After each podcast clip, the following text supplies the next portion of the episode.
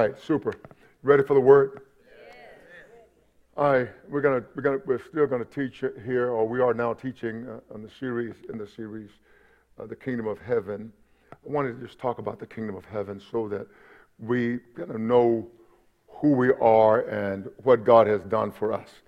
In that the kingdom of heaven, Matthew calls the kingdom of God the kingdom of heaven, which means the rule and reign of heaven has come uh, to earth, has come into our lives. And uh, today we're going to be talking about the parables, part two, how Jesus explains to us the kingdom to which we belong. He, he, he explains that to us. It's a, a beautiful, uh, beautiful explanation or explanations uh, that he gives us so that we will understand how the kingdom of God works. Um, you, you, and I cannot uh, have good conversation if we don't know uh, the definition of words. And uh, we, all, we, we also uh, cannot understand the kingdom and operate in the kingdom unless we know how it works. Uh, there are a lot of us wish we knew how the kingdom of God worked. We, we have these thoughts of, I wish I knew, I wish this would happen, but God wants us through Jesus to know. Uh, I have I have chosen to live my life in a perpetual state of readiness uh, that for the Lord, for the Lord's coming. I'm expecting His return at any moment, and that's how He wants us to live. Each of us in this audience today should live in the same manner, a perpetual state of readiness. And uh, Jesus teaches us in these parables that when He comes, there'll be people who are not ready. They're not prepared. They, they were not living uh, with the expectation of his coming. Today's message, uh, I trust, will address uh, the, the attitude uh, that we have toward the Lord while he's away. While he is away. We want to address our attitude toward the Lord while he is away. Uh, because a lot of us act like, maybe not an overwhelming number, but at least too many of us act like Jesus is not coming or we have a lot of time. I talked with a young man, actually an elderly man, who was um, uh, in the oil business. He was a driller, and he was not uh, godly, and uh, said, "Well, I'm going to wait. I'm going to have my fun. I'm going to wait until right before I die to to repent." And I would talk to him about that, and, and so one day he was talking with me about a, an incident that had happened while uh, he was hit with something really uh, hard, and he thought, and he, and only the words he could think of, this is it. And uh, now he did not die. I said, you didn't repent? He said, all I could think about was this is it. And, and so I said, well, that's how life is. Things come upon you. Even if the Lord does not come in the next few minutes, uh, you could die in the next few minutes. We could, we could do that. So we want to live in a state of perpetual readiness. In, the story that I'm going to read in, uh, in Luke today, um, the nobleman returns quickly. As far as sure as the nobleman in this story returned quickly, the Lord himself will descend from heaven with a shout, with the voice of an archangel and with the trumpet of God.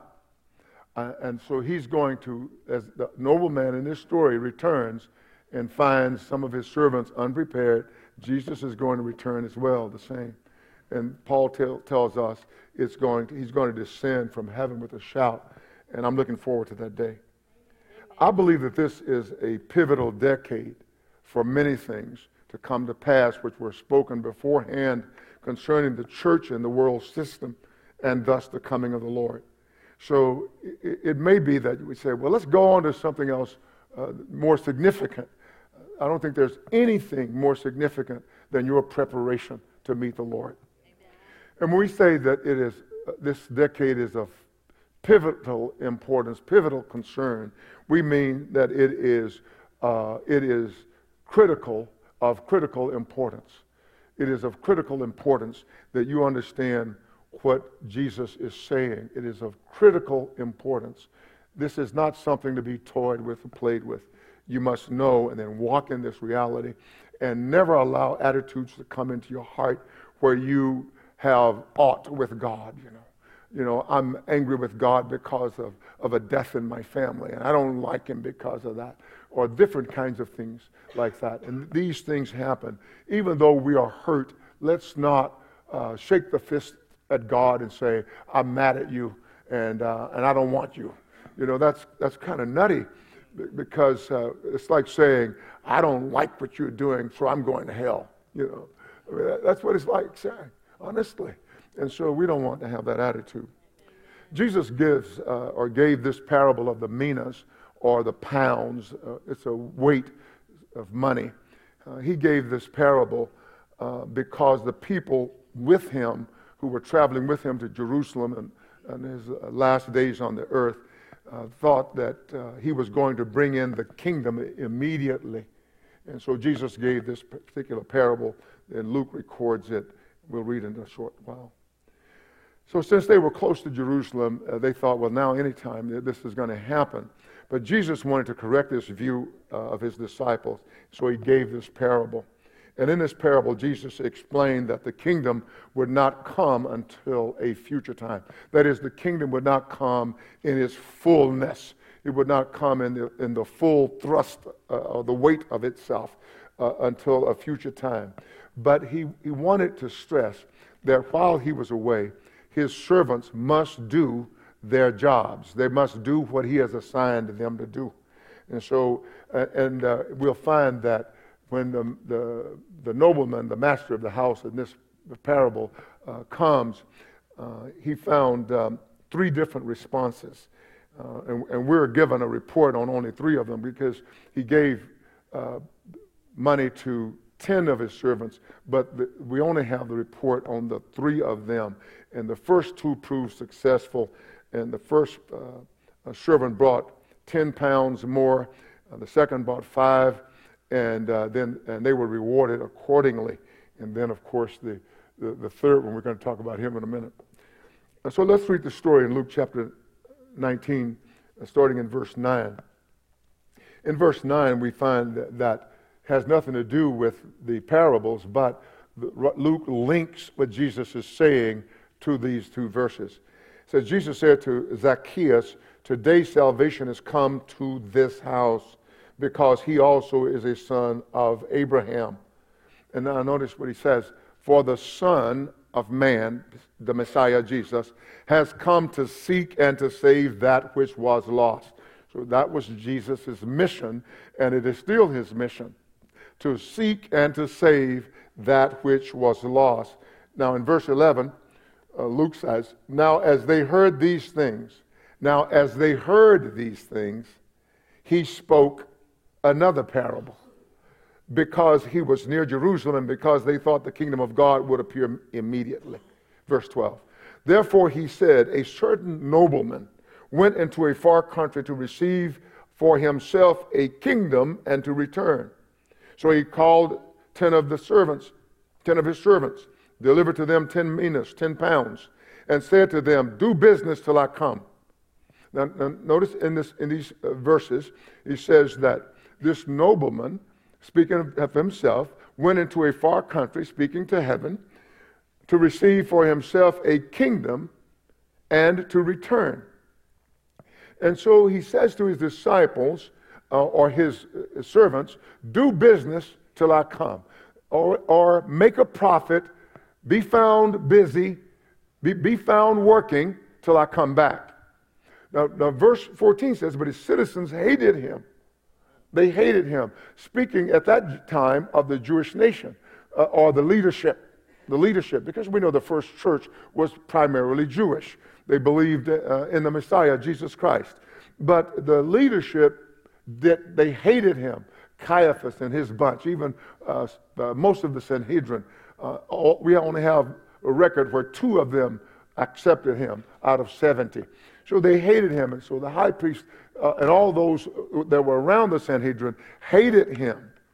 And he says, and they sent a delegation after him saying, We will not have this man reign over us.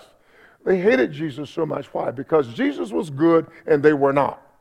They hated that because Christ was righteous and they were unrighteous. Now, now this is how, we, how it is in the world today. You parallel the world today. No, the world does not want to hear about Jesus. I'm talking about the world system, that, that system that is antichrist and anti God. They do not want to hear about Jesus. And when you and I speak of Jesus, they think we are nuts. They think that we are ignorant and unlearned and, and uh, wishful thinkers because everybody knows that there is no God and, and that there's no God to make anything. But there was a big bang. And if there were a big bang, it was God's big booming voice. And that's what we believe in and know. And so, but they don't, would not have him reign over them. And uh, let me just say, too, that, that many in our, in our, in our nation, many, uh, we, we, we rear our children, we, we bring them up in the fear and the admonition of the Lord, then we send them off I'm not anti-education at all. I'm actually pro-education. But we send them off to universities, and there, some of them uh, are, are trying, or the, the, effort seems to be to cause them to forget their faith. And, and it's always a challenge to faith. It was a challenge to my faith. Maybe you were different than me. It, uh, it, university challenged my faith. And I remember once I, I, told you the professor called me ignorant because I told him I believed in God. And so, but that's a badge for me today. So, uh, and also now, as we as we share this, let me get back on point. In John chapter 19, uh, there was some a scripture I want to read. Says uh, John 19 verses 14 through 16. It says, "Now it was the preparation day of the Passover, and about the sixth hour, and he said to the Jews, uh, Pilate said to the Jews, Behold your king. And they cried out, Away with him, away with him, crucify him. Pilate said to them, Shall I crucify your king? I think Pilate was taunting them. I, I really do. Shall I crucify your king? The chief priests answered, We have no king but Caesar. These are the are God's people, the people of God. These were the, the keepers of the oracles of God, the sayings of God. These are the people who had the law of God, the only spoken law of God. These were the people who had the dwelling place of God. And they said, No, we have no king but Caesar. So then God is not even their king at this juncture. Obviously, they don't know what they're saying. We have no king but Caesar. Then he delivered him to be crucified. So this is what I read this because it says his citizens hated him and sent a delegation after him saying, We will not have this man to reign over us. And that's what was said right before the crucifixion uh, of Christ. Let's go back to Luke 19, verse 15. And so it was that when he returned, having received the kingdom, he then commanded these servants to whom he had given the money to be called to him that he might know how much every man gained by trading or by doing business. Then came the first saying, Master, your mina has earned 10 minas or 10 pounds. And he said to him, Well done, good, good servant. Well done. Wow. Wow. You, you, my one mina now has gained 10. Wow, you did a great job. Because you were faithful in a very little have authority over 10 cities. Because you were faithful in a very little, now I want, I'm going to give you greater authority. So he gave him even more responsibility. He gave him a more work to do because he had proven faithful. And this is what Jesus is saying. It's going to be like that when he comes. Now, perhaps when he reigns on the earth, he is going to say something like this when he says, Come here, give me a report as to how you conducted your life while I was away, how you used the gifts I had given you, how you used the opportunities that were yours. Come, tell me about it. Wow. Wouldn't that be a terrible day to say, I didn't do nothing? Wouldn't that be terrible? Well, I just went to church, went back home, watched football. You know, this is going to happen to somebody. And, and, and, and so he gives them now rule over, uh, in this uh, situation, over 10 cities. So, so I think what Jesus is saying is that in my millennial kingdom, I'm going to give you authority. You, you will be like governors in my, in my millennial kingdom. I'm going to put my people over the whole earth to, to rule uh, for a thousand years. And we give up a thousand years with Jesus ruling and reigning with Jesus, and also eternally ruling and reigning with Jesus, because etern- eternity is going to be even more awesome than the thousand years, which the thousand years are so awesome we can't even describe them. So, what are you and I doing with our lives? See, Christianity is not just to be uh, chic, you know. You know, it's not just to, to, to be in the crowd. There's work to be done let's look at the other one. He says, likewise, um, the second, and the second came to him in verse 18, saying, Master, your mina, your pound, has earned five minas, five times the investment. Likewise, he said to him, You also be over five cities. Then another came, saying, Master, here's your mina, which I have kept, put away in a handkerchief.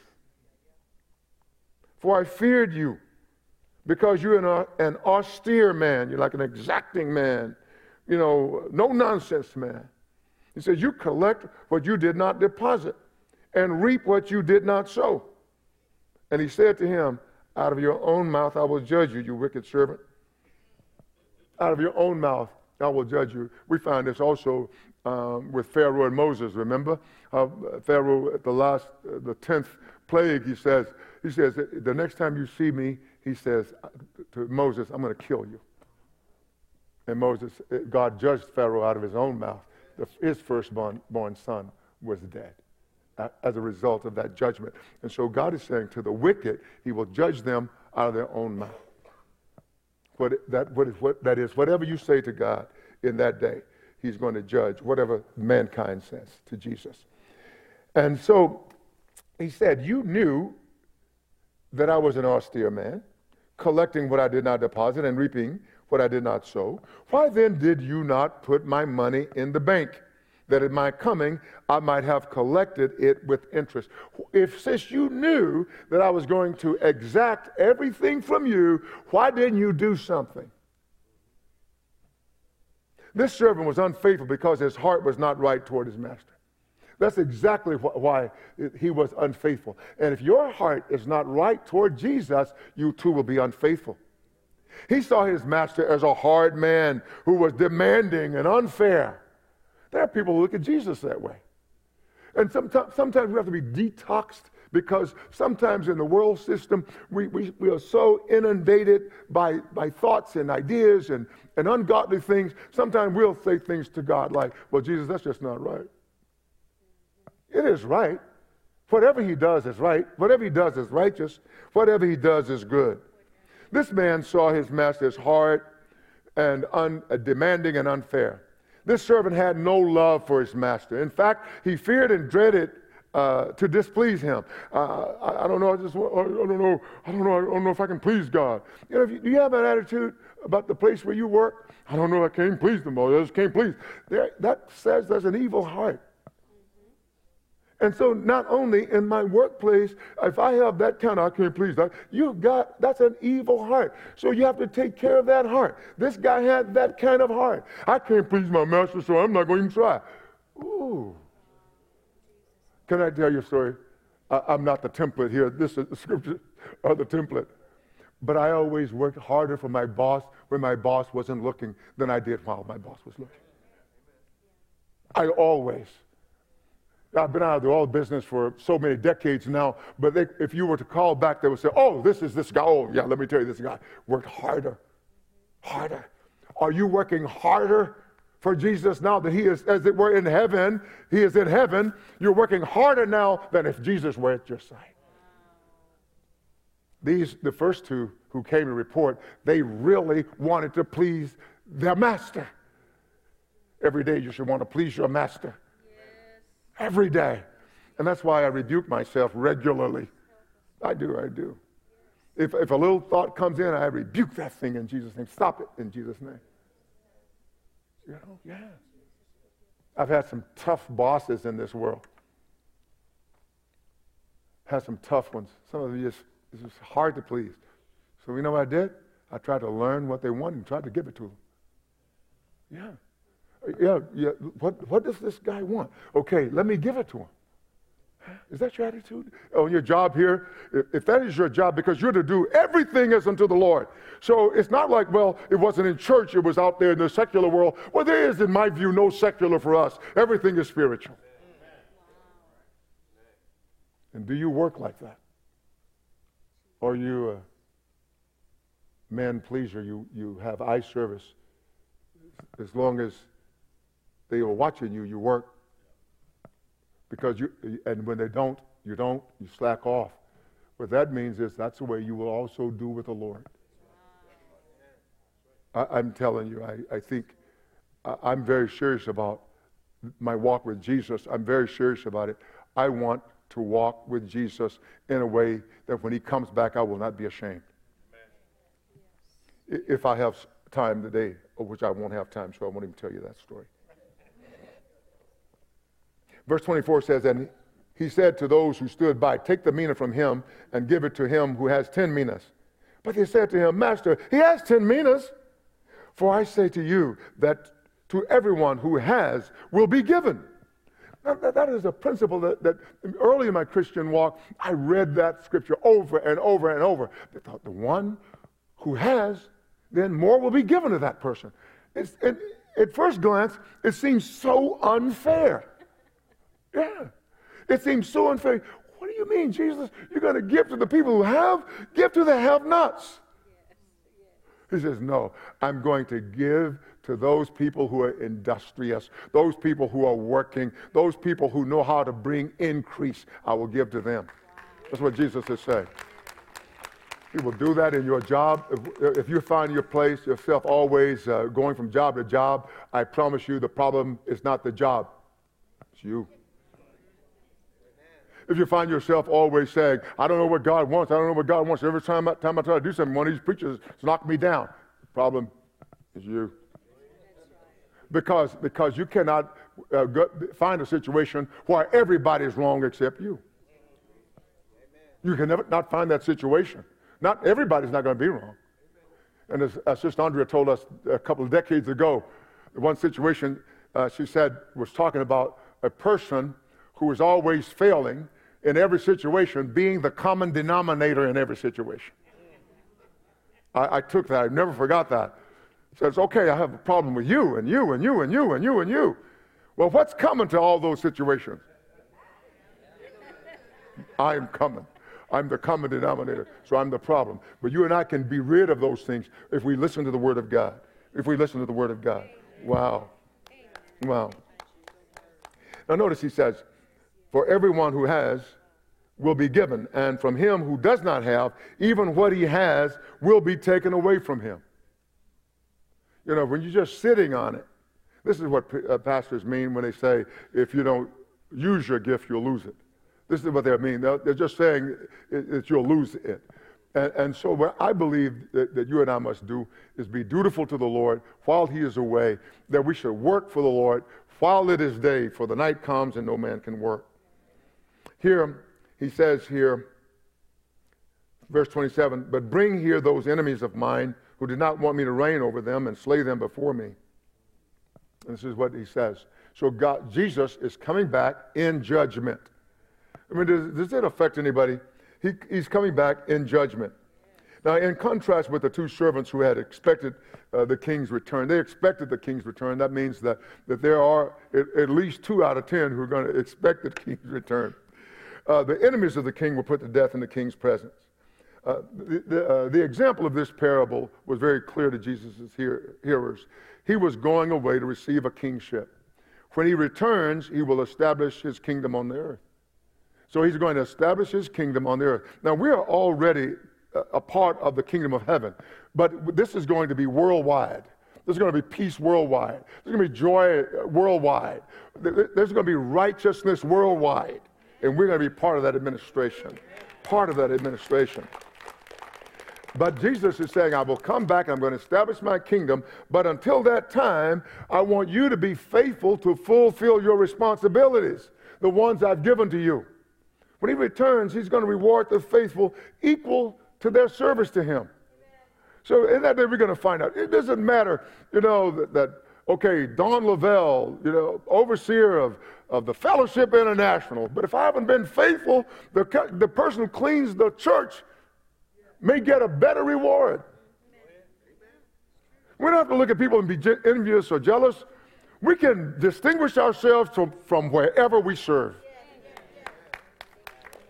That's what he wants us to understand in these parable, this parable.